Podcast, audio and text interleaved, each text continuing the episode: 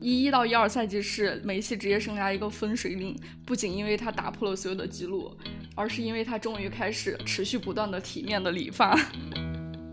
就我感觉啊，就是我们在说看球的时候，年轻男性、年轻女性这个形象一直也都是存在的，再怎么刻板，然后中年男性的形象也是存在，但是中年女性是基本不存在的。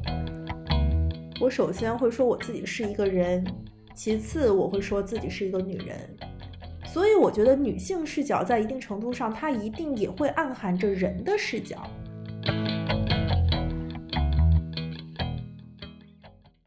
大家好，我是一飞。呃，如你们所见，现在我们这个子栏目叫“坚果看台”。在我们看台是鹰眼时间跟女性体育内容栏目翻滚坚果呃联合推出的一个女性视角看世界杯的播客子栏目。之前翻滚坚果的主理人付荣也上过我们节目很多次了。那今天这期其实是一个大家听到了是一个女性体育的栏目。那由我来开场实在是太奇怪了，所以我就尽快的把我的任务做完，剩下的交给呃今天的各位。那我先介绍一下今天一块儿录制的朋友们吧。首先是两位体育播客的主播，体会一下播客的主播锤子。Hello，大家好，我是锤子。还有翻转体育的主播华伦。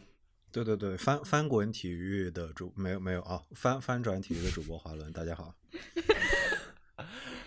那最后就是今天攒局的人，呃，翻滚坚果的芙蓉。哦，大家好，我是芙蓉。呃，那其实最开始芙蓉跟我说想做这个女性视角的播客的时候，我就自己也很纳闷嘛，因为觉得呃女性视角看世界杯，这本身是不是可能也是一个挺刻板印象的事儿？后来他跟我说想了一个引子，就是说世界杯是一个全球最大规模的能让全球的人来凝视男性的赛事，然后我觉得觉得呃可能好像还是有点意思的，有点道理的。那芙蓉，要不你先介绍一下，就是至少是这一期吧，呃，你是怎么理解这个女性视角看世界杯的，或者说你想聊什么？对，我觉得还是想从一个就是不同的性别视角之下，就足球场上，嗯，尤其是世界杯作为一个就最能彰显男性气概的这么一个一个赛事吧。然后从其中我们其实能看到足球运动对呃男性气质的一种构建和强化，就包括。包括到呃近十几二十年来，可能消费主义，包括呃时尚工业，包括资本，它是如何构建男性气概的这种更多的可能性，我觉得能看到一个当代当代男性气质的一个变迁的轨迹吧。对，其实也是属于从性别视角来看。我我觉得女性视角看世界杯，就是破除一些女球迷看世界杯的刻板印象。我刚刚还在回想我最近身边，就是。对世界杯这个话题感兴趣的女生主动聊到这个话题，她们都是聊啥？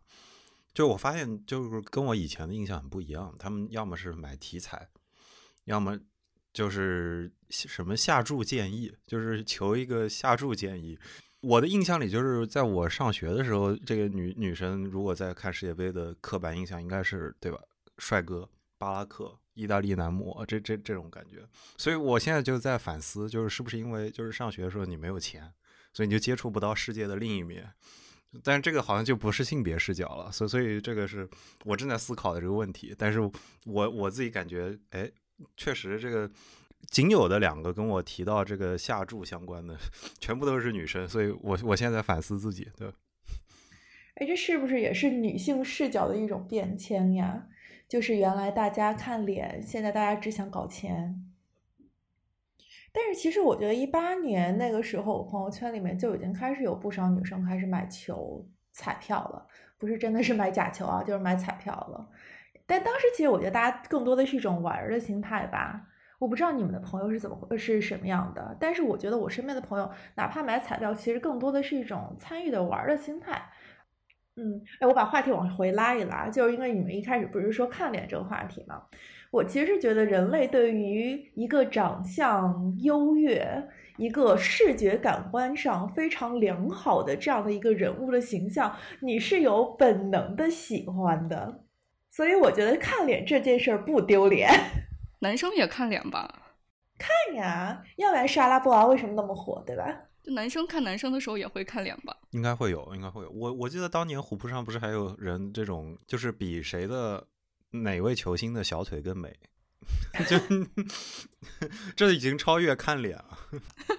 当时有格拉利什吗？不，不是，不，不，这是更早一代了。格拉利什没有，因为我印象很深，那个时候他们觉得什么波多尔斯基，还有什么克罗斯，什么什么，哎呀，哎呀，反正就是一些阴暗的足球互联网角落，大家在讨论的东西。那我们一开始就从形象聊起吧，既然刚才说到形象了，不知道是不是算聊形象？我其实想从最近 C 罗的采访开始聊 OK，嗯就是对这个人的一个理解。嗯。呃，关于这个他跟曼联的争议本身肯定是一个重要的一趴嘛，但是当我开始看这个视频的时候，我自己就被一个呃更角落的事儿吸引了，就是 C 罗的眉毛，就不知道你们有没有注意啊，C 罗的眉形特别奇怪啊、我不知道专业名词是叫纹眉还是他是把整个形状给整了还是怎么着，应该是纹眉吧，啊反正就跟他刚出道的样子不太一样。而且我觉得挺出戏的，他那个眉毛的形状。嗯，嗯，所以我觉得他确实是，即使在场外，也是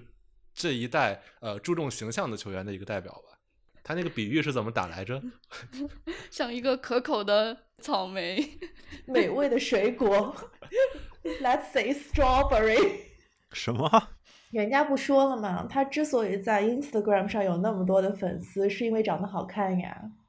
我觉得 C 罗就从五官上来说，不是属于长得帅的那一个类型，但他那种痞痞坏坏的气质，我是相信会吸引很多小姑娘的。我今天重温一下 C 罗，就是几年前的一个纪录片，我发现他真的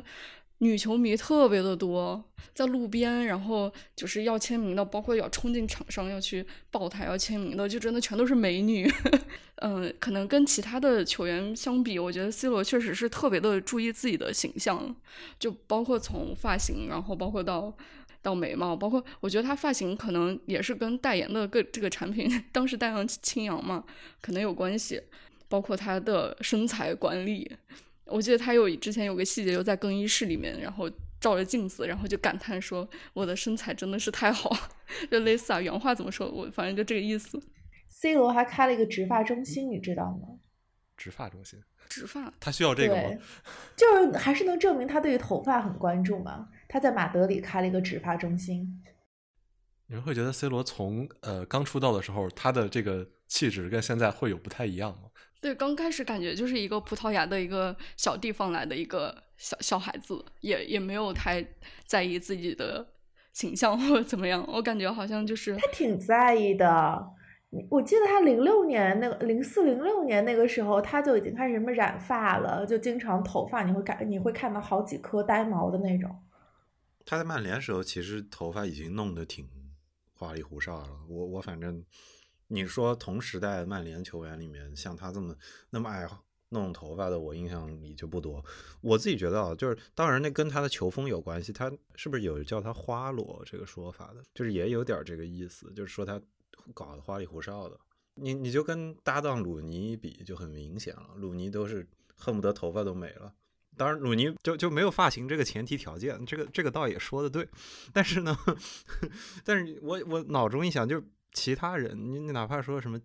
曼联队里还有谁，吉格斯或者是斯科尔斯，这都跟 C 罗的画风完全不一样。鲁尼后来植发是不是也是迫于这种形象上的压力？我刚才 还想说，C 罗开的植发是不是给鲁尼开的？鲁尼后来不是去植发了吗这好像都有压力了。？C 罗应该算是呃注重形象的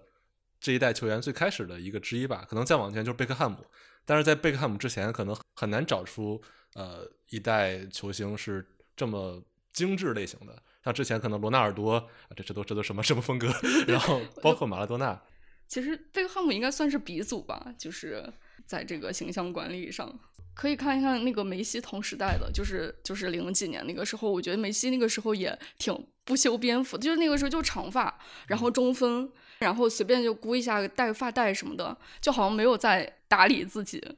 我觉得他跟 C 罗两人就是从发型和外貌上就能看出性别的差异，哎哎不是性别，哎不好意思，性格的差异，就能看出性格的差异。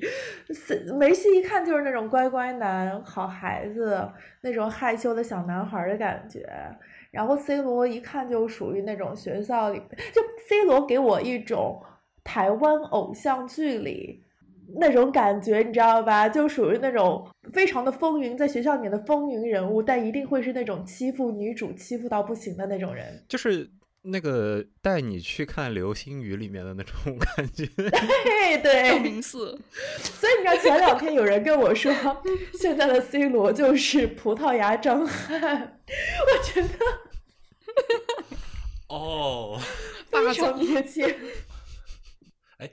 总裁这个外号是中国球迷起的，还是说在国外也有这个称呼？中国球迷吧，虎扑当时意思是说他总靠裁判，简称总裁。啊，真的吗？哦，对啊，是这样吗？我记忆里是这样的，其实是个黑城，最早是个黑城。哈，嗯长知识了，长知识了。长知识了。我我昨天搜了一下，就是梅西的一个形象的这个变化啊，然后大概就是一零年之后，应该就是他零九年第一个金球奖之后，然后他那个时候就是把长发剪短了，然后那个时候是开始自己打理自己的头发了，是剪了一个有点像狼披，但又没有狼披那么长，就前面是齐的，然后后面是有点长，然后他又自来卷，是那样的一个发型。我看那个 B R 的评论有一个特别有意思的有意思的一句话，就说。一一到一二赛季是梅西职业生涯一个分水岭，不仅因为他打破了所有的记录，而是因为他终于开始持续不断的体面的理发。然后他说，显然他已经把传说中的八英镑的理发店换成了托尼安盖沙龙。我想外国也把这个理发叫托尼吗？就意思是他已经不剪那个便宜的头发了，就开始进沙龙去打理了。嗯我对梅西发型也不算发型的脸型印象最深的变化就是他开始留胡子了。那个就看到他留胡子，基本上其实他就已经到生涯的，这我印象里应该也有三十岁了吧？就是对一五年就美洲杯的时候，对一五美洲一差不多四世界杯亚军的时候还没有胡子。对一五美洲杯当时开始留胡子。但是 C 罗我印象里就从来没有留过。这个能说明什么吗？不服老，不服老。不 不太对劲。不是，我是觉得巴塞罗那那帮球员好像都挺喜欢蓄胡子，就到一个年纪之后，你看皮克，你看法布雷加斯，所以巴萨有一个外号，不是叫萨村吗？好像有一部分原因就是说巴萨球员都挺土的，不是说有胡子这件事儿土啊，就是说大家普遍都不太修边幅。哦，相比之下，尤其在那个时期，皇马是不是就更显得这个整个气质更贵族一些？到后来，梅西感觉就是都就开始感觉整体就流行那种这边一个侧分，然后剃一道，就是由头，然后要梳到后面去，包括那个拉拉对拉莫斯，包括还有那一批阿根廷球员，什么伊卡尔迪，就感觉都是这种发型，就中间剃一道，然后由头背到后面。但我感觉后来那个 FIFA 的游戏，应该是 FIFA 还是其他游戏都允许你自建，就是人脸、发型这些，这个其实也挺影响大家对这个事儿关注的。你以前没有这么细的，就如果 FIFA 都把它设定成一个一个一个玩家可选项的话，那说明它肯定有价值嘛，商业价值。这个时候你就觉得 C 罗搞这一套还是挺有说服力，就至少在商业上是很合理的。刚才说到个性嘛，嗯，就是现在我们听一些老球迷也会说，现在的球员越来越缺乏个性了。再往前那一代是，呃，马拉多纳或者是德国战车那一帮是很气质鲜明的一代。现在很多人还会说，比如说德国队的风格是什么什么形容词，但是用到现在完全就不合适了，已经。只是大家对于他们这些人的这个印象判断完全还没有变化。对，我就想起那个采访 C 罗有一段，那个印象我还挺深的。就记者那个摩根问他说：“你觉得就这一代，就下一代球员跟你们这一代有什么就不一样的地方？”然后 C 罗就说：“呃，the anger，就是说他们这一代的球员。”呃，特别愤怒，或者说他自己吧，就是会内心 心底可能也跟出身啊，跟这个成长背景有关系，就会特别愤怒。但是下一代球员好像就是说要什么有什么，可能身边的诱惑也特别多，就他可能不够专注，或者说就是没有那种愤怒的感觉。我觉得还有一部分原因是因为就是现在社交媒体特别发达，或者是大家都有着比较完善的商业开发体系，就有的时候的话，你也得比较注意一下自己的个人形象，就不太是以前那种特别野蛮生长的状态。对，我觉得原来是可能更像只只是足球是自己的一个事业，是一一个表达自己的方式，但现在他们自己都清楚意识到自己是一个商品，嗯，就要知道自己什么东西是要被展示的。我觉得就可能就是变得更多元了。我觉得，就以前好像我们就觉得，好像球场上，就尤其是你是一个爷们儿，然后哎不对，儿化应该爷们儿，而在后面，你是一个爷们儿，然后你就不应该花那么多时间在自己的外表上面。就我们看那个老录像，什么八九十年代的，都是披肩长发，然后就胡子拉碴的，然后然后就明显没有在保养自己皮肤的。对，就我我看一些九几年的比赛视频，我都觉得哇，这不这是一帮四十岁的大叔在比赛吗？我都不觉得他们是二十岁出头的人。对，就感觉那个就好像二三十岁的年纪，感觉就看着就已经很成熟了。嗯。然后那个时候就觉得，好像一个男球员，你就不应该你花太多时间在自己这个其他的事情上，就好像就是一个娘娘腔或者怎么什么样。但现在好像就是我们的，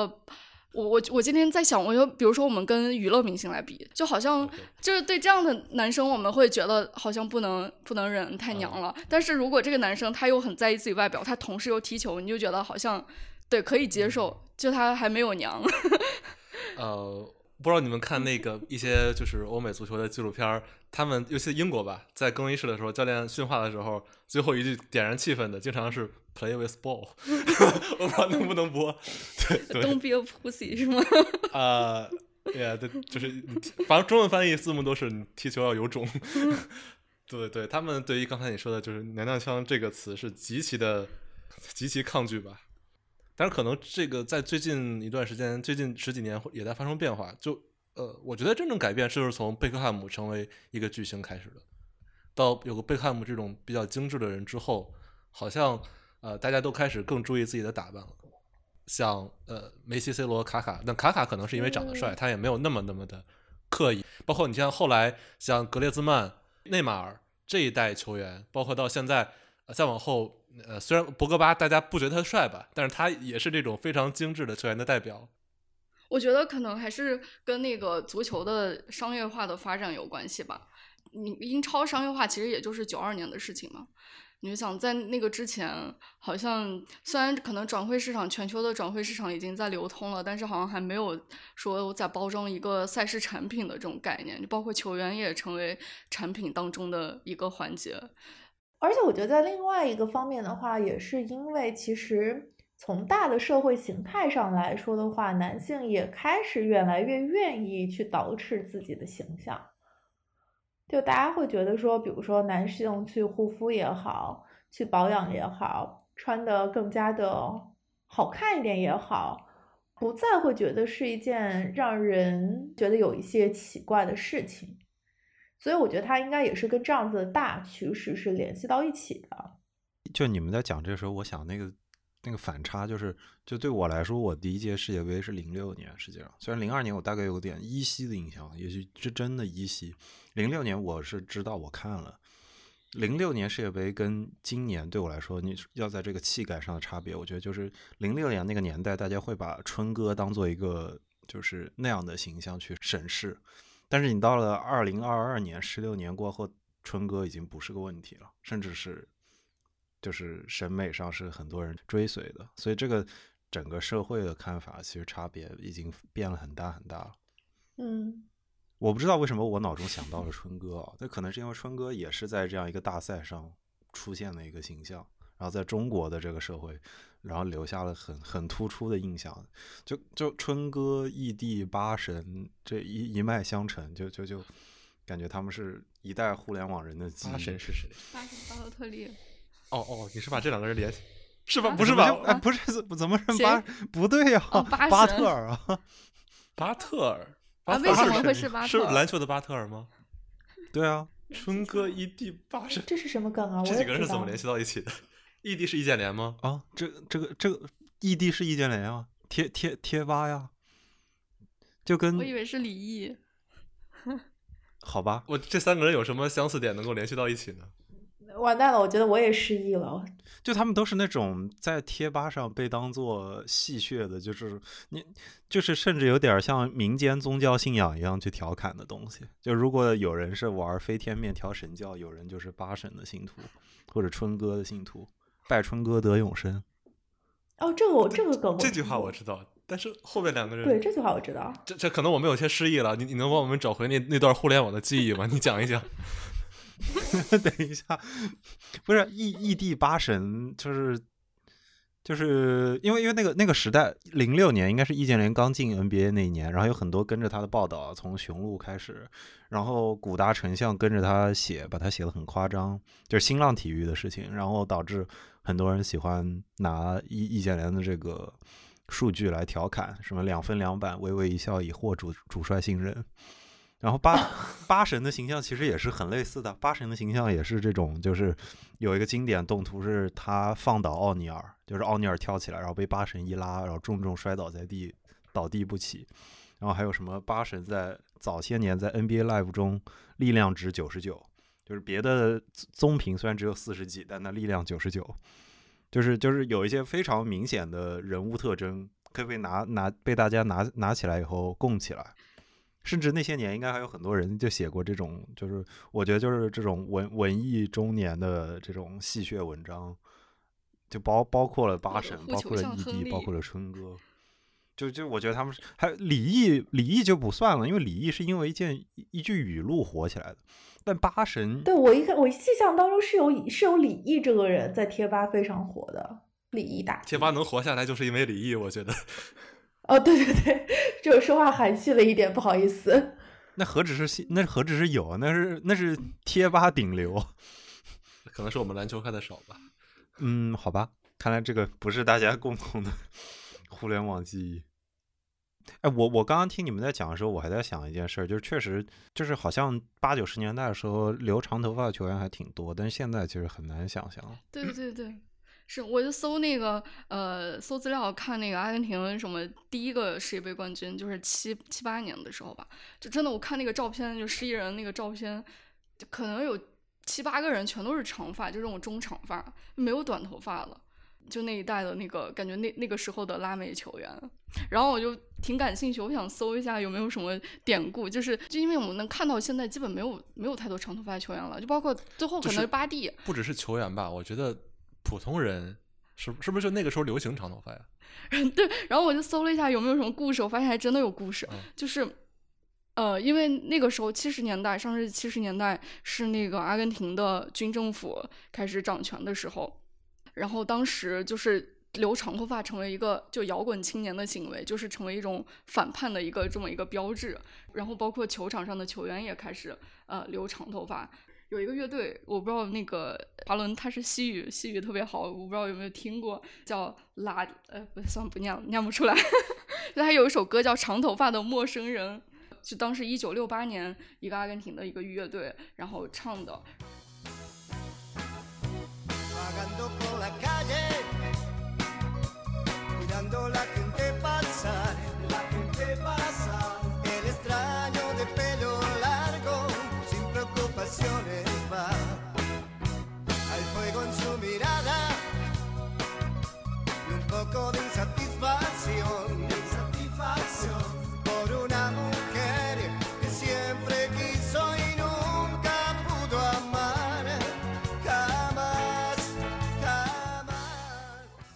然后包括后来还有一个乐队唱了一首，嗯，就是说，呃，作为一种社会的一个抗议，长发就是成为一个阿根廷的一个球员的这么一个给大家的印象吧。我其实是部分认同，就是我觉得这个中间是有一条线的，就是因为跟他跟你说，比如说七十年代前后的同时代，就是你比如说在英国呢，乔治贝斯特也是一个传传说级的这种全民偶像，他也是典型的长发。就他那个造型也是，大家是跟着那个列侬的那个方向去走的。就比如说再晚一点，克鲁伊夫也是这个发型的。其实，在梅西、C 罗往前推的那一代的超级明星，我不能说他们早到那个程度，但是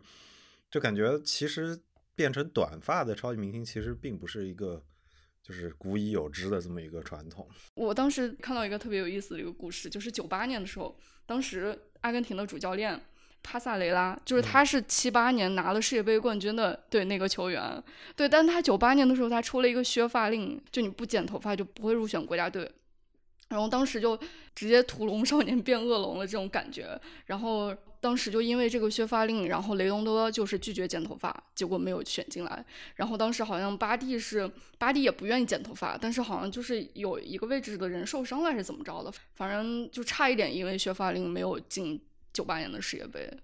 然后我就搜了一下，他自己有一个说法，就是说长头发的球员他在赛场上会摸自己头发的频率会特别高，他的意思就是头发会干扰球员。但是反正我觉得也是也是一种说辞吧。我觉得你对头发的控制是一种对球员的一种控制。呃，我觉得他是把有长头发跟重视形象划等号了。就就像哦，我就让我想起来我初中的时，候，对，对我就想说，很多中学都不让留长头发，要剪短，男生要寸头，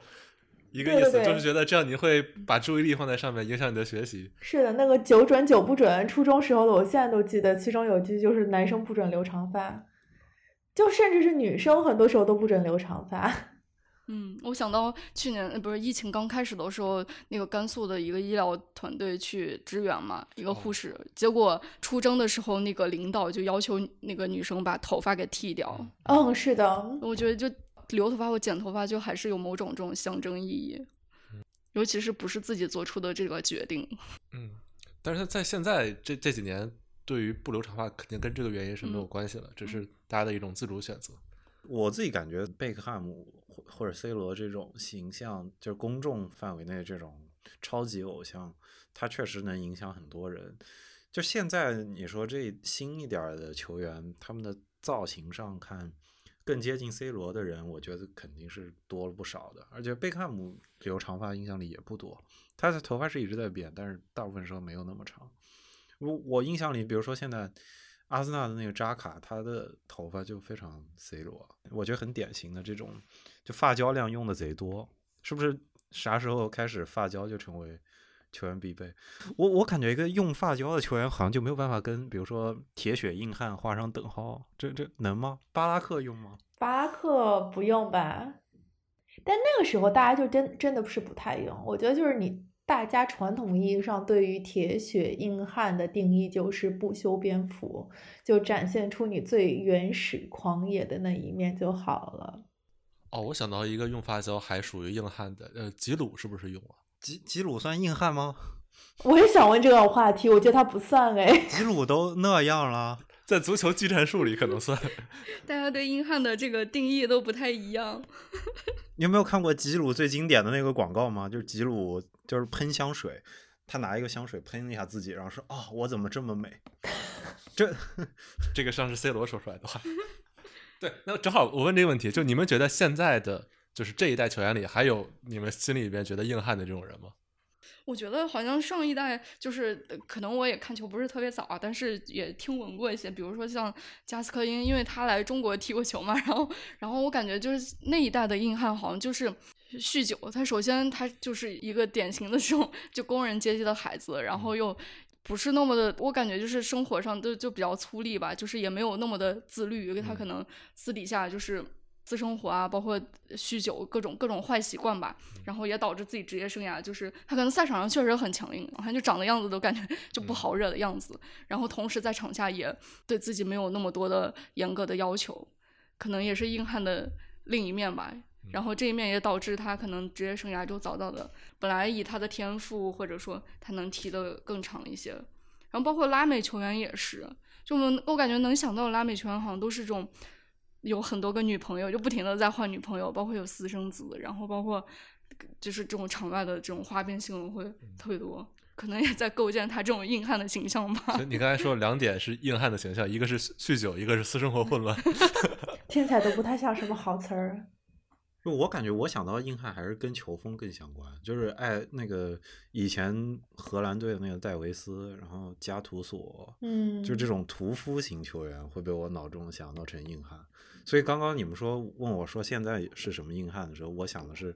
以前在罗马踢球的那英格兰，因为我玩 FM 的时候，他的就是那个莽撞倾向是二十，就非常容易吃红牌，就是。就是在，然后沿着这个逻辑往下看，阿森纳的扎卡也是这个路线的，他看起来确实也有点硬汉那味儿。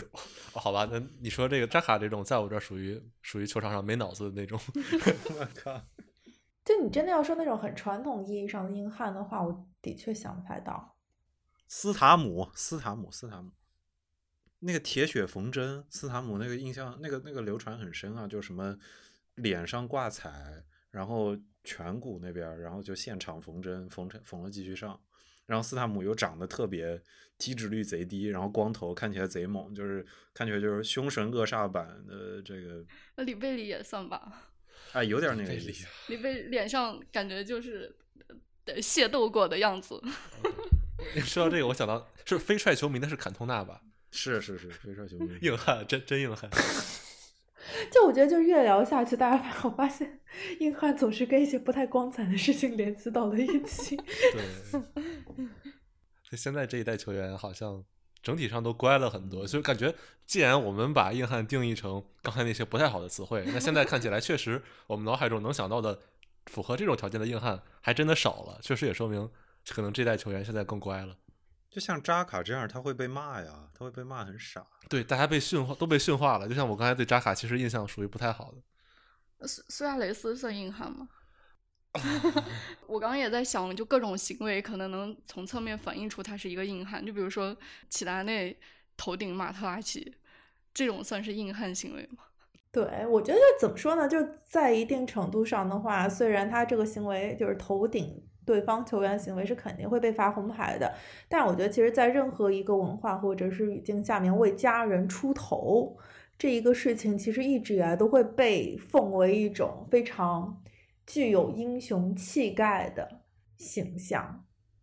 就我刚刚在想，这个世界杯那个放大的作用，就是它的这个塑造形象的工序实际上是这样：就是你先塑造英雄，就是或者说你是悲情英雄也好，还是快意恩仇成功的英雄。一般来说，悲情英雄更容易被记住，比如说齐达内，比如说巴乔，都是一提你就能想到这个画面了。然后你先，因为因为先跟着成败走，世界杯你会给你一个结论。你不管怎么样，这场比赛赢，尤其是到淘汰赛阶段，那赢跟输是非常残酷的。我觉得这个这个 suspense 这个悬念也是让大家看到最后的那个非常重要的原因。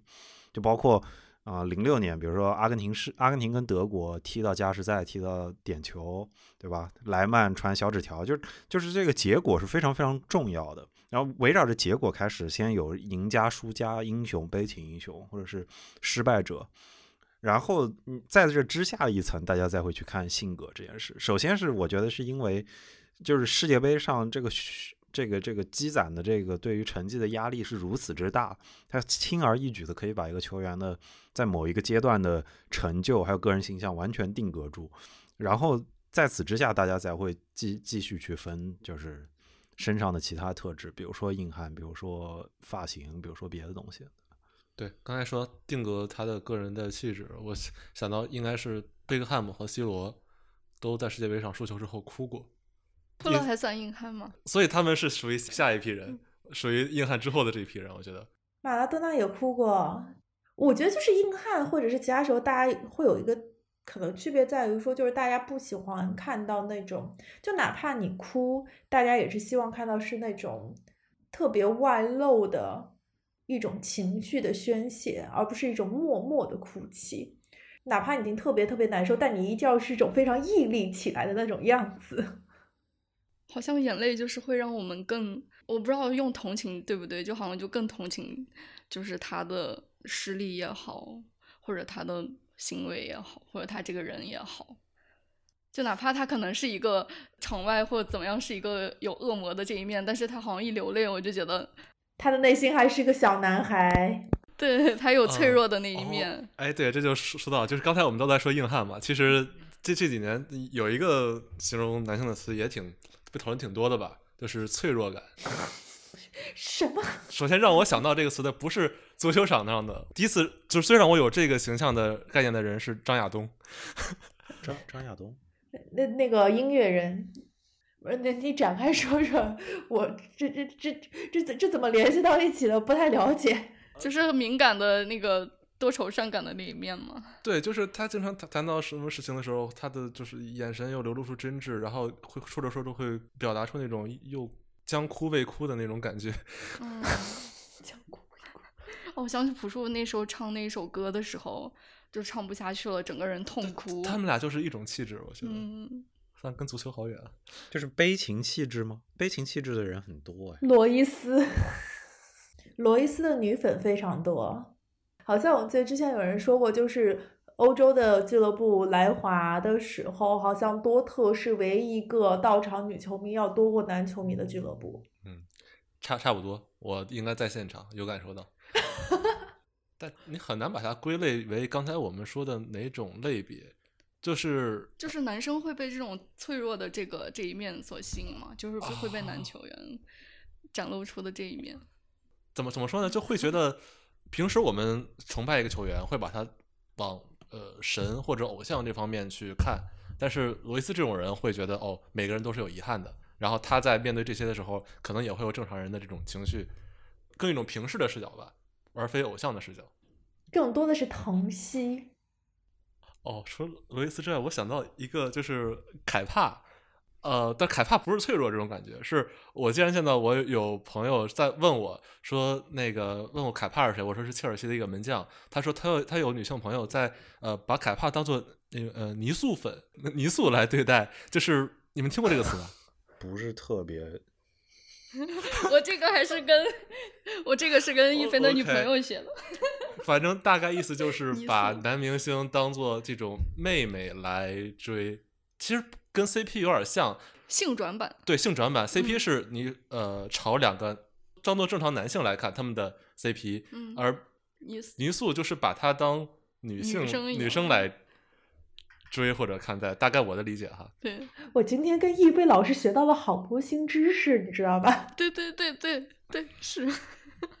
小凯还挺有这种气质的，小凯是哈弗茨吗？呃，对，哈弗茨，哦，哈弗茨跟布兰特两人的 CP 粉也很多。他们俩的女粉也特别多，嗯，长得也很清秀。我觉得他们俩可以去跟对跟赖斯还有芒特争夺一下，就是足坛最佳青梅竹马 CP。我就说我前两天跟人聊，就是九，当时意大利队那个呃维埃拉和那个谁和那个就两个人 CP 粉跟那个谁 我正想问，那个年代也有 CP 粉吗？还是说最近几年？有意大利就是我们那个时候，这代才有因为意大利队里面帅哥也特别多。维埃里，你是想说？哦，维埃里，维埃里，sorry sorry，、嗯当时国内好多女生给他写那个 CP 文，就女球迷，因为女生她她喜欢的方式不太一样，她她可能觉得这两个两个少年，然后又都很美，然后又就是你喜欢到那个程度，就会把他们两个写在一起 写文章。我就问你们俩，就是呃，芙蓉跟锤子，你们追过 CP 吗？在足球里？卡佩罗呀，这个世界上有人没追过卡佩罗吗？卡，等会儿卡佩罗的意思是卡坎跟 C 罗对吧？不是卡佩罗。对哦好的。哦天哪，你你你上个网吧，好的。我好像追过那个梅西和阿奎罗，他们俩真的关系很对，好。梅西跟阿奎罗。然后，然后经常对出去也经常住在一一间屋。就现在不是说阿奎罗退役了，然后梅梅西就从那之后就一个人住一间屋，就再也同房，就再也没有队友了。嗯，我对真实性表示怀疑。没有，是真的是真的，就是他再也没有队友跟他一起住。我靠，什么玩意儿？好网文的结局。就好像女生就会比较关注我。我本来以为我们今天聊的是一个严肃的话题。挺好。男生，哦，华华伦，你你身边有男球迷也追过足球里的 CP 吗？很少，很少，很少吧。反正我不认识人做这个。我不认识人做这个。就其实你看男男生他就会觉得女生你们这种追星行为就是就他们特别不耻，会不会就是啊，我觉得很多直男球迷会这样。对，会觉得你们女女球迷怎 么怎么这么看球？就你们懂，又不不关注场上的，天天什么磕 CP 啊，什么这这这个那个的，就是把它当成饭圈一种饭圈行为。所以，如果是这个追 CP 的行为在十几年前、几十年前就有的话，那他肯定不能被归类为饭圈行为。我觉得就是好像女生她喜欢一个球员，她可能男生的投射会觉得，也不是说我可以成为他，就是他的某些特质可能就是是我想成为的那样的人。激励的作用。对，嗯我觉得女生她可能她投射的可能就是或者是男友，或者就是嗯，怎么说？或者我带入他的生活，然后他的生活里应该对我的关系怎么样，会对，思吗。她就会有一些特别细腻的这种情感上的一些这种想象或者说延伸。哎，我两种都会有哎，但是我就是对于两种人的情感是不一样的。就比如说我曾经有一段时间，在我非常抑郁，或者是我觉得我不知道很无措的时候，我一定会去看《天下足球》讲 K 神的那一期。嗯，他属于哪一种？属于第一种。对，他就是属于第一种。然后，其实我觉得在某一些程度上的话，就是我觉得就是没有发疯之前的 C 罗，在某一些程度上也会让我觉得有一些投射，就是。你我跟他的生活当中可能会有一些共同点，就会大家会觉得说啊，你还挺挺好的，或者怎么怎么样。但是在成长的过程当中，你好像在自己的一个小环境、一个班级当中，好像你的确永远都会有一种有一些一直别人会拿你你跟他来进行比较的这些人的存在。然后你在整个过程当中，有的时候你其实你自己也不是很想去被比较。但是你会不经意的把自己带入到这样的一个比较的角色当中去，然后如果说你在发现自己在某一个比较当中有一些有所落下风的话，你其实是自己心里会有一种想憋着一股气，觉得说我一定要冲上去的这样的一个心态在。所以其实，在这个情绪上面的话，其实我还能够蛮有这种投射感，或者说会让我自己有一些我要去跟他一样在。这种情况下不放弃的想法在对，然后第二种的话，就我我我有一段时间天天说诺伊尔是我老公啊。呃，我我可以理解有这种想法，但我不理解诺伊尔。有什么不理解的？诺伊尔挺帅的，就是他挺符合我在那段时间的，就是现在我也觉得他挺帅的。对，就就我刚一开始是想说这个大家炒 CP 嘛，但是在可能足球真正的圈子里。球员们，包括啊欧洲那些呃比较死忠球迷，他们是对这种还是挺挺排斥的。就即使到现在，很多俱乐部比赛大家会带队长袖标改成彩虹颜色的袖标，但是在一些呃死忠球迷看台，依然会能看到呃大家对这些 LGBT 群体的一些 一些抵制吧。我能是能看到这种的言论还挺普遍存在于足球圈的，或者说职业男足圈。其实好像女足就是会包容很多，但是女足就会容易有另一种刻板印象，就是好像踢球的就是女同性恋的这种感觉。对，对。而且我感觉，嗯，可能踢球的女生就最一开始那个时候，女足也是不被鼓励的。好像那时那个时候，不管是欧北欧或者美国，包括中国踢球的女生，就会有一种假小子的形象，就是会有一种，也是一种反叛的形象在吧？就是你们不让女孩踢球，那那我们就是要踢球，然后我们就以我们不是那种温柔的形象出现在赛场上。但是在美国的话，足球就会很多时候被当做一种女性运动。因为男孩儿就是他们觉得传统意义上很阳刚的男孩儿都去踢另外一个 football 去了。哎，所以足球在欧美的这个意涵还挺真挺不一样的。就在欧洲，这是一个非常传统上非常阳刚的运动，但是在美国，这是一个也不是吧？因为美国女足其实一开始也是不被鼓励去参与这个运动。是，但是在美国的青少年里，足球确实是一项我觉得这是后来的事情。就我们说最一开始的时候，八十年代，就他们其实。可能八十年代末九十年代初才开始有了第一个女足的球队，其实跟我们发展都比较同期的。嗯，可能欧洲发展的稍微早一点。对，就是从项目上来说，美国人更崇尚的是那种身体对抗更强烈的 NFL 冰球这种。嗯嗯，但足球来说，而且要一直有进球的感觉。对，一直要进球，一直有对抗。但足球相对来说，至少在对抗上是跟那两项比，还是确实要弱一些的。九十分钟看了九十分钟，一个进球都没有，美国人要睡着了。美国人喜欢回合制的项目，嗯，但是这一届世界杯我其实挺期，也不是说挺期待，我觉得这是这已经是后泰德拉索时代的世界杯了，第一届世界杯，我觉得美国人会 后泰德拉索，对啊，就是美国人会对世界杯的关注度会比之前高很多的，而且他们现在有普利西奇，虽然普利西奇状态不是很好，我觉得美国的那个足球那个氛围感觉在变化。我认为这是一个后泰德拉索时代的美国，不不是以前，不是之前那个美国。就大家甚至，就你已经跟什么邓普西多诺万时代美国不是一个美国。而且主要上一届他们没有进世界杯，这一届美国进世界杯了，我觉得可能关注度也会更高一点。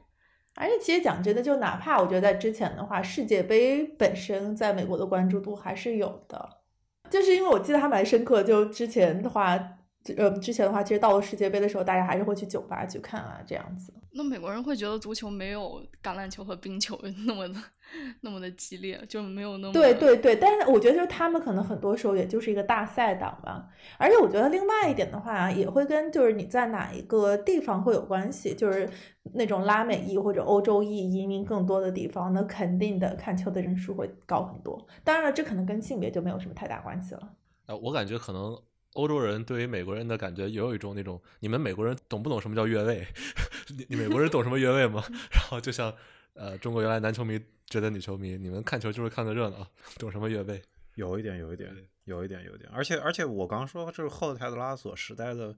这个美国，就是他不只是有泰德拉索，还有普利西奇，还有英超现在那个利兹联的主帅 Jesse Marsh，一个杰西马什，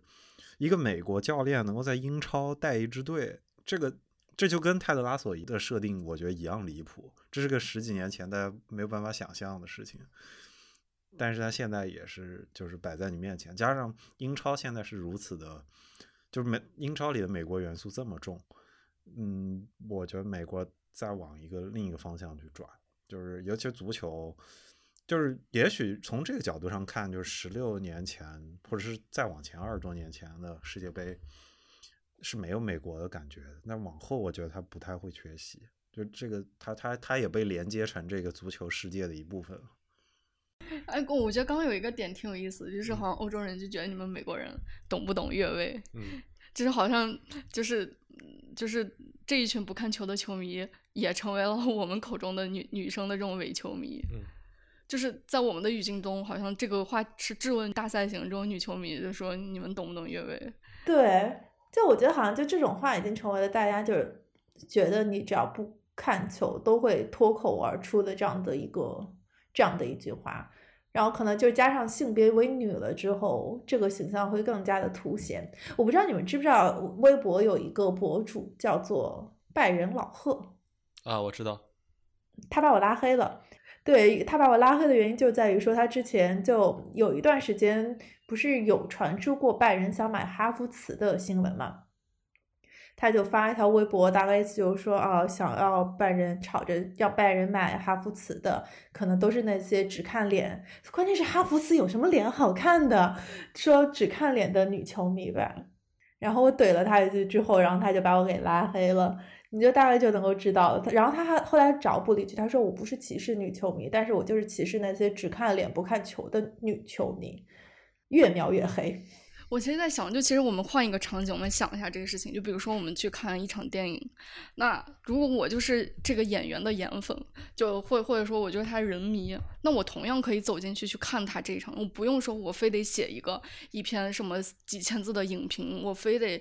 分析一下导演的构图、他的运镜，我不用去做这些事情。我同样可以说，我坐在电影院去看这样一场电影，因为我喜欢那个演员。然后我们也不会说这个人他是个伪影迷，好像我们不会这样去榨着他。但是好像放在足球场上，就是会有一个，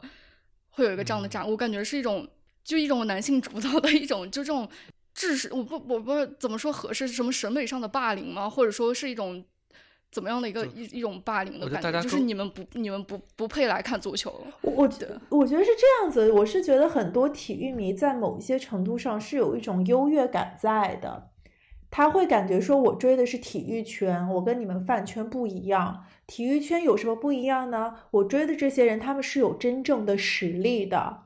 他们不是被捧出来的，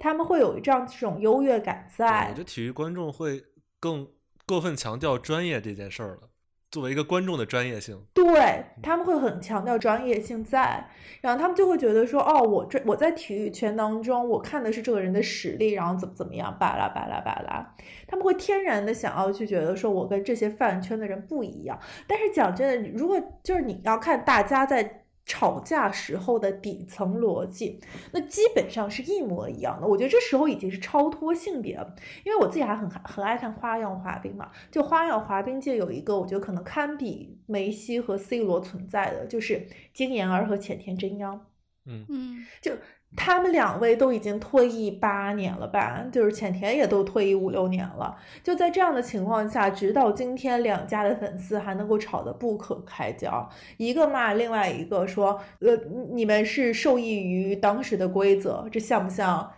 有些人在回怼梅西粉丝：“你要感谢你有一个姓朴的干爹。”然后另外一方在那回怼他说：“你们没有奥运金牌，你有什么资格说话？”对我我自己觉得这个里面还是有点不一样，就是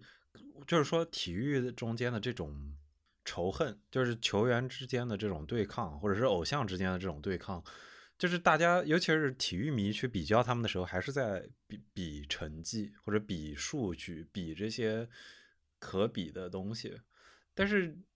偶像之间的，我觉得就没有那么就是我不知道数据 base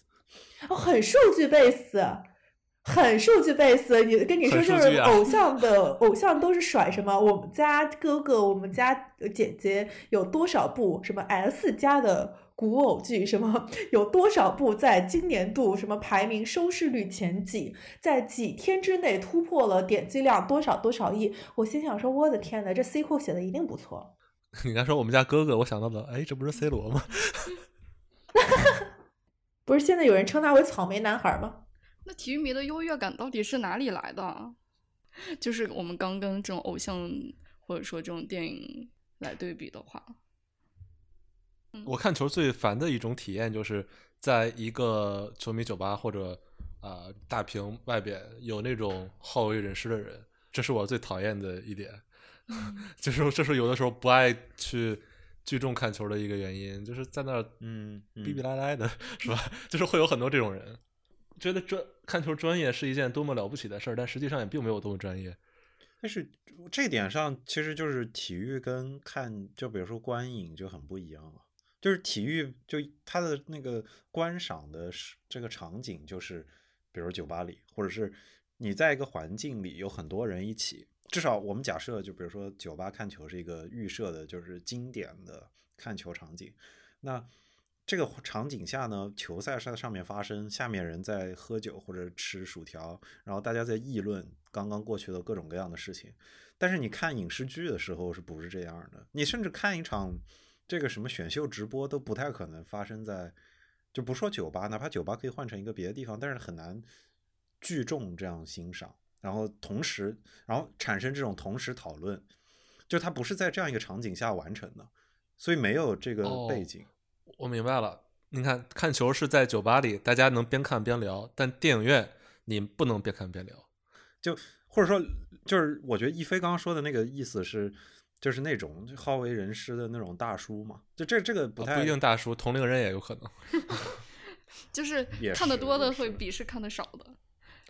我觉得还有另外一点挺重要的，就是就电影它虽然也会有。好片烂片，但它其实它没有一个很固定的标准，或者是没有一个很普世的规则。但是对于球赛来说的话，它有个很明显的谁赢谁输，所以大家有的时候就会觉得说，哦，我我看到了一个什么东西的话，哎，你看我我就这么说吧。嗯，对，他的判断能够非常呃直接的通过结果来论证或者或者来否定，对，能够得到非常及时的反馈，对。而球赛一场比赛下来，那个结果出现就是在一两个小时内的事情，没什么好等的。对，就是所以这个结果能很快的体现在这个评判者的呃说法上，正确或者否，所以就能给评判者一定的信心，就觉得我这么厉害，我能提前几十分钟预我的说法预测到了结果。所以在体育里是有这个很快的反馈的，但是在可能影视娱乐里边没有。是的。这种及时开箱的快感，其实还是挺明显。就是一场球赛的程序这么设定，它像是一种特制的盲盒，对，就是一样的效果。就是大家聚在这个面前，有一个非常固定的程序，然后你可以很快知道成果，然后它完成这一套取悦你的这么一个流程，就非常经典的，而且非常成熟的这么一套体系。好的，我我们解释了为什么体育迷比影视迷更爱装逼这件事。其实有一点，不是说我认同，我其实不是那么认同这个说法。但是我我自己觉得，对那种，就就我能想象，就是比如他现在不喜欢足球了，或者觉得足球不再是过去那个足球了的这么一群人，有有很多这样的人的，因为你你你就往往回翻十年前，你去翻现在就那些各大杂志专栏，时不时候写到足球，就会有那种非常虚的这个什么南美足球的艺术，什么欧洲足球的战术，然后什么我我提倡我心里是自由，然后我看球看的是什么，这这个这就那那一派的那种文学创作者，他们会把足球跟不同的审美非常强的挂挂钩上。对对对对对，这一批人，我觉得是就是在我心目中代表着那一代球迷的经典形象。但是他们跟现在这代球迷形形象其实差别很大了，就是他们玩看球那个年代是没有范特西英超这种东西的，这个东西是很难是是是不合理的，就范特西英超这个东西不可能放在那个语境下让大家去讨论，就你非常精确的把你球场上球员的每一个动作，不只是量化的，这个量化本身设计成了一个游戏。然后，然后这个游戏本身成了讨论的话题的重点，而非这个球员是不是英雄，或这个球员是不是悲剧英雄。就就他的这个重心已经完全变了。现在已经延伸出了这么多新的东西，这些是你说它是商品化的一部分，也许也是，但是我觉得更多是他把足球的这个意涵变得比以前复杂了很多很多，而且就是旧的这个叙事在被这一套东西瓦解掉。对你刚才说商品化，其实，呃，商品化所包含的一个很重要的基础就是它是一强依靠数据的，所以现在很多之前老球迷会觉得现在这些球员都是工厂里一个模子刻出来的，大家都是分配到不同的呃位置。其实更强的分工化本来就是各种你需要结果，各对各行各业，只要你看重结果，这种分工化都是一个必然的发展趋势。对，所以大家现在理解足球的维度确实跟几十年前这种看审美、看流派不太一样了。当然也有流派，但流派的区分比之前要小很多。嗯，感觉就是球员的个性也在发生着变化。可能就是我们刚刚聊的，可能这一代球员是不是越来越怪了，或者说，对，就他们更像是零件。嗯，他们更加的被规训了，就是他们已经在很早的时候就已经被确定了，他们到底是什么样子。我我觉得现在大家不太会再去关注，就是比如说，嗯，谁家的国家队有一个大将带领，就是谁是这种绝对领袖这个事儿，好像没有以前那么清楚了，是吗？他可能有一个讨论这届世界杯的时候用的最多的词就是“诸神黄昏”啊，就是说梅西和 C 罗。那你想想，另外一个原因也是因为说之后没有神了呀，进进入了一个无神的时代嘛。对啊，我觉得这其实不仅仅是足球的问题，哎。就是你想想看，我觉得你看，你想想看，网球也好，或者是其他的运动也好，大家也会觉得说，在近几年有诞生比之前的所有年更加辉煌的这种诸神时代嘛。我一直都我我经常会有会会发出这种感叹，就觉得竞技体育好像变得越来越无聊了。不再有那种特别鲜明的人了。是，你想，我觉得篮球其实也是这样。我就记得小时候，嗯，那个时候跟着爸妈看球，什么就一群的什么底特律的坏小子什么的，就大家的对也是形象个性都很鲜明。然后现在的球员感觉也是就很乖。呃，NBA 其实有个原因是，就是 NBA 更像是一个圈子里的吧。在同一个联赛里，像詹姆斯这一代，基本上成为了詹姆斯这个年龄以及他更年轻这一批里所有人的一个圈子中心。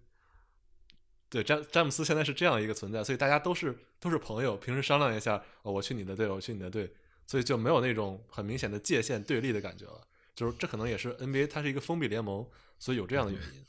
这感觉这是非常高级的黑老詹。没有没有没有黑啊，其实足球的话也有，但。足球可能是更多体现在社媒的影响，大家你 follow 我，我 follow 你，就是平时可能都是好朋友。我记得就那个 follow 我 follow 你。我记得那个时候就是斯特恩好像又管理球员，好像就花了很大的力气，比如说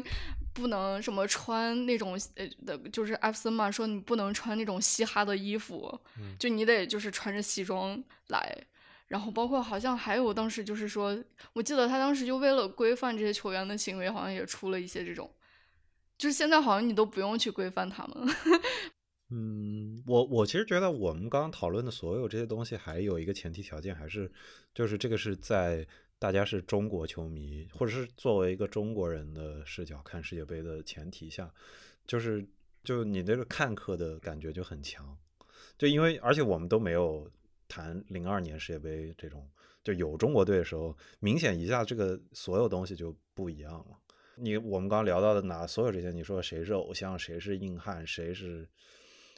他他也会有，但是他会放到中国队这个框架下去。对，然后我觉得就是我们这些问题抛去问一个英格兰人，问一个德国人，他们的想法肯定相当的不一样。哪怕我们都在讨论萨卡或者哈弗茨，但是我觉得他们可能想法会很不一样。就是就是我们是很隔岸观火的。对对，只是嘴上喊喊老公而已。我觉得中国其实也能套进去。其实我们看上一代的球员和这一代的球员，就其实也会有一种，就是没有那样的球员了的你说中国球员吗对中国的球员，呃，中国球员现在没有没有有个性的，没有个性。对，就是一样，也就是一样的呀，就是个性很鲜明，场上特点也很鲜明。这么说的话，我感觉中国球员的这种没有个性的演变，甚至比国外更明显。我觉得是因为中国已经没有球星了。中国有球星吗？这是不是一个灵魂拷问？我其实以前挺喜欢王大雷的，就是他嗯跟啊，我小的时候有段时间可迷王大雷了。嗯，我也是，我觉得他就是一个个性的，对特别有个性，然后又场上又很暴脾气那种，不算小时候吧，就是一五年亚洲杯吧，应该是嗯，一五呃年一五年亚洲杯的时候，他当时好像扑点球，我记得。然后那个时候开始关注这个人，然后就发现，就确实很有很有性格，然后也很喜欢打理自己，就是喜欢搞发型，然后又有很多纹身，然后我就感觉我比较喜欢那种就是叛逆的这种。你喜欢坏男孩，我看出来了。对对对对对对，对我们一样。我觉得好像中国队就我觉得中国的中国队这样的人都被锤了。关键是现在不都是入队不允许有纹身吗？对吧？嗯，现在剩下的都是像吴磊这种乖孩子。呃，对，吴磊这种乖，我我记得我那时候看吐槽大会，就冯潇霆那一期，啊，就我其实我之前对他是完全就觉得啊，没有没有任何的感觉，但是我觉得就是看他就在上面自嘲自嘲的时候，你还是会觉得哇很有意思。那你们有喜欢过哪个中国的男足的球员？我是我曾经觉得杨晨很帅，我现在还是觉得他很帅。我觉得聊这个我们太年轻了，我就我就非常想听一个上海阿姨在这儿跟我论证。我想我非常想听一个看球看了二十年的上海阿姨说，当年她怎么看谢辉的，现在她看到谢辉又出现在大众视野里，她心里会不会有点悲楚或者什么的？非常想听这个，但我不知道存不存在这样的人，就是就是就是大家能不能有没有这样？二十年前他就在看中超的，哎，其实我觉得应该蛮多的，因为那个时候中那个甲 A 太火了，就大家都会看。要不然的话，你也不想那个时候中国最有名的女歌手那英也不会给高峰生孩子呀。就我感觉啊，就是我们在说看球的时候，就是其实年轻男性、年轻女性这个形象一直也都是存在，再怎么刻板。然后中年男性的形象也是存在，但是中年女性是基本不存在的。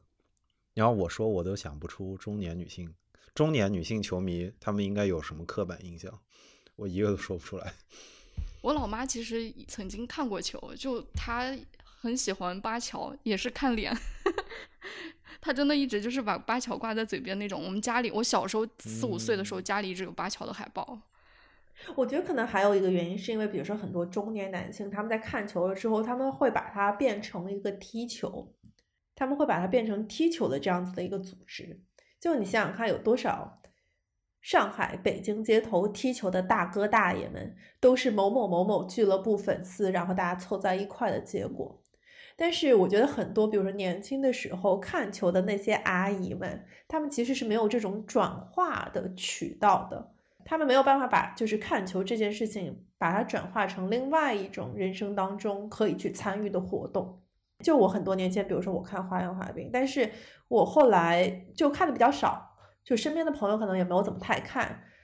然后我又不自我自己不会滑，我可能就慢慢的将它遗忘在了我的人生的某个角落，直到说哦，我发现我身边又有朋友开始看了，我可以跟他去讨论，或者是我自己又开始去滑了。我觉得这就不一样了。嗯，缺少一个社群性的人，像对，对男生踢球的话，很容易就一帮人把这个话题延续下来了。对，那如果上一代的女球迷，对，然后再吹吹牛逼说当年我们看了谁谁谁，啊，又开始刻板印象我了。我那时候谁球星比你们现在这帮小孩看的球星厉害多了，对这这种之类的。对对我感觉上一代的女球迷可能就是真的自己的呃丈夫或者是一个球迷，然后她跟着一起看，就对她的圈子不会说我有一个我的女球迷的圈子，对，也可能当时网络不发达吧，对，就是至少线上找不到这样的群体，可能到后来后又不踢，对工作或者线下的圈子，工作或者家庭繁重之后，嗯在这个兴趣没法延续下来。对，所以现在我们确实球迷群体里很少找中年女性的形象。我我我老妈那个时候，就我小时候，我们陕西的国力队还是很强的，当时球市也很火爆。然后我记得我妈那个时候就就是在当票贩子，然后他每一哦场赛前都会拿着就一一叠一叠球票，然后就是先我跟我爸先经常去看，然后我妈在外面卖票，她票那个处理的差不多了，然后她就会进来找我们。也她自己也不算是一个多么狂热的球迷吧，但那个时候就是多多少少就是会就是参与到这个足球里面，我觉得挺有意思的。啊，我真的很，我我其实非常渴望能看到一个阿姨视角的，因为我觉得阿姨喷这些东西会比我们犀利的多，对她可以毒舌的非常到位，而且当你想要就这个解构的是男子气概的时候，中年阿姨一定有很多话可以说，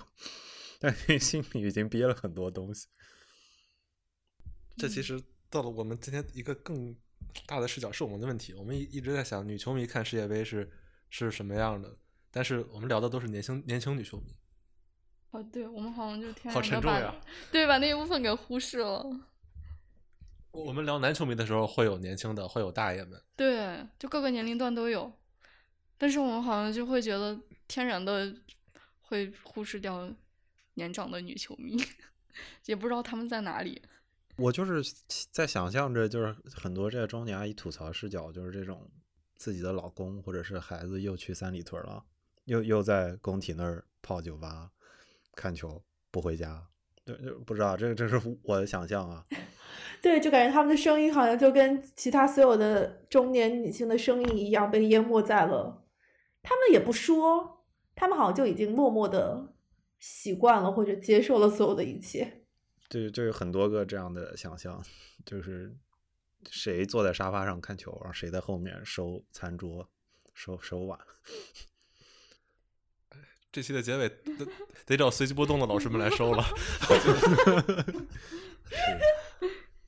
那嗯，我我其实还想问一个问题，就是大家觉得就现在就是我们刚聊了那么多男男性气质的这种变化吧，不管国外的还是国内的球员，大家觉得是变好了还是变坏了？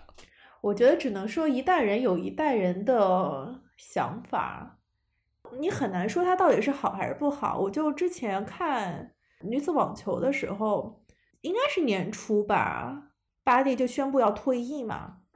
我当时就非常非常的震惊，因为他刚刚拿，如果没有记错，他刚拿了澳网，而且他已经连续很多场比赛都没有输过球了，就说退就退，他可能又想去打板球了。我当时就心想说，哇，这一代运动员好像跟之前的运动员真的是完全不一样了。这代运动员他们也想赢，但他们整体的心态的确要放松很多。什么所谓的 GOAT 也好，什么所谓的大家的重视，就是众人的仰慕也好，对于他们来说好像都没有自己的快乐来的重要。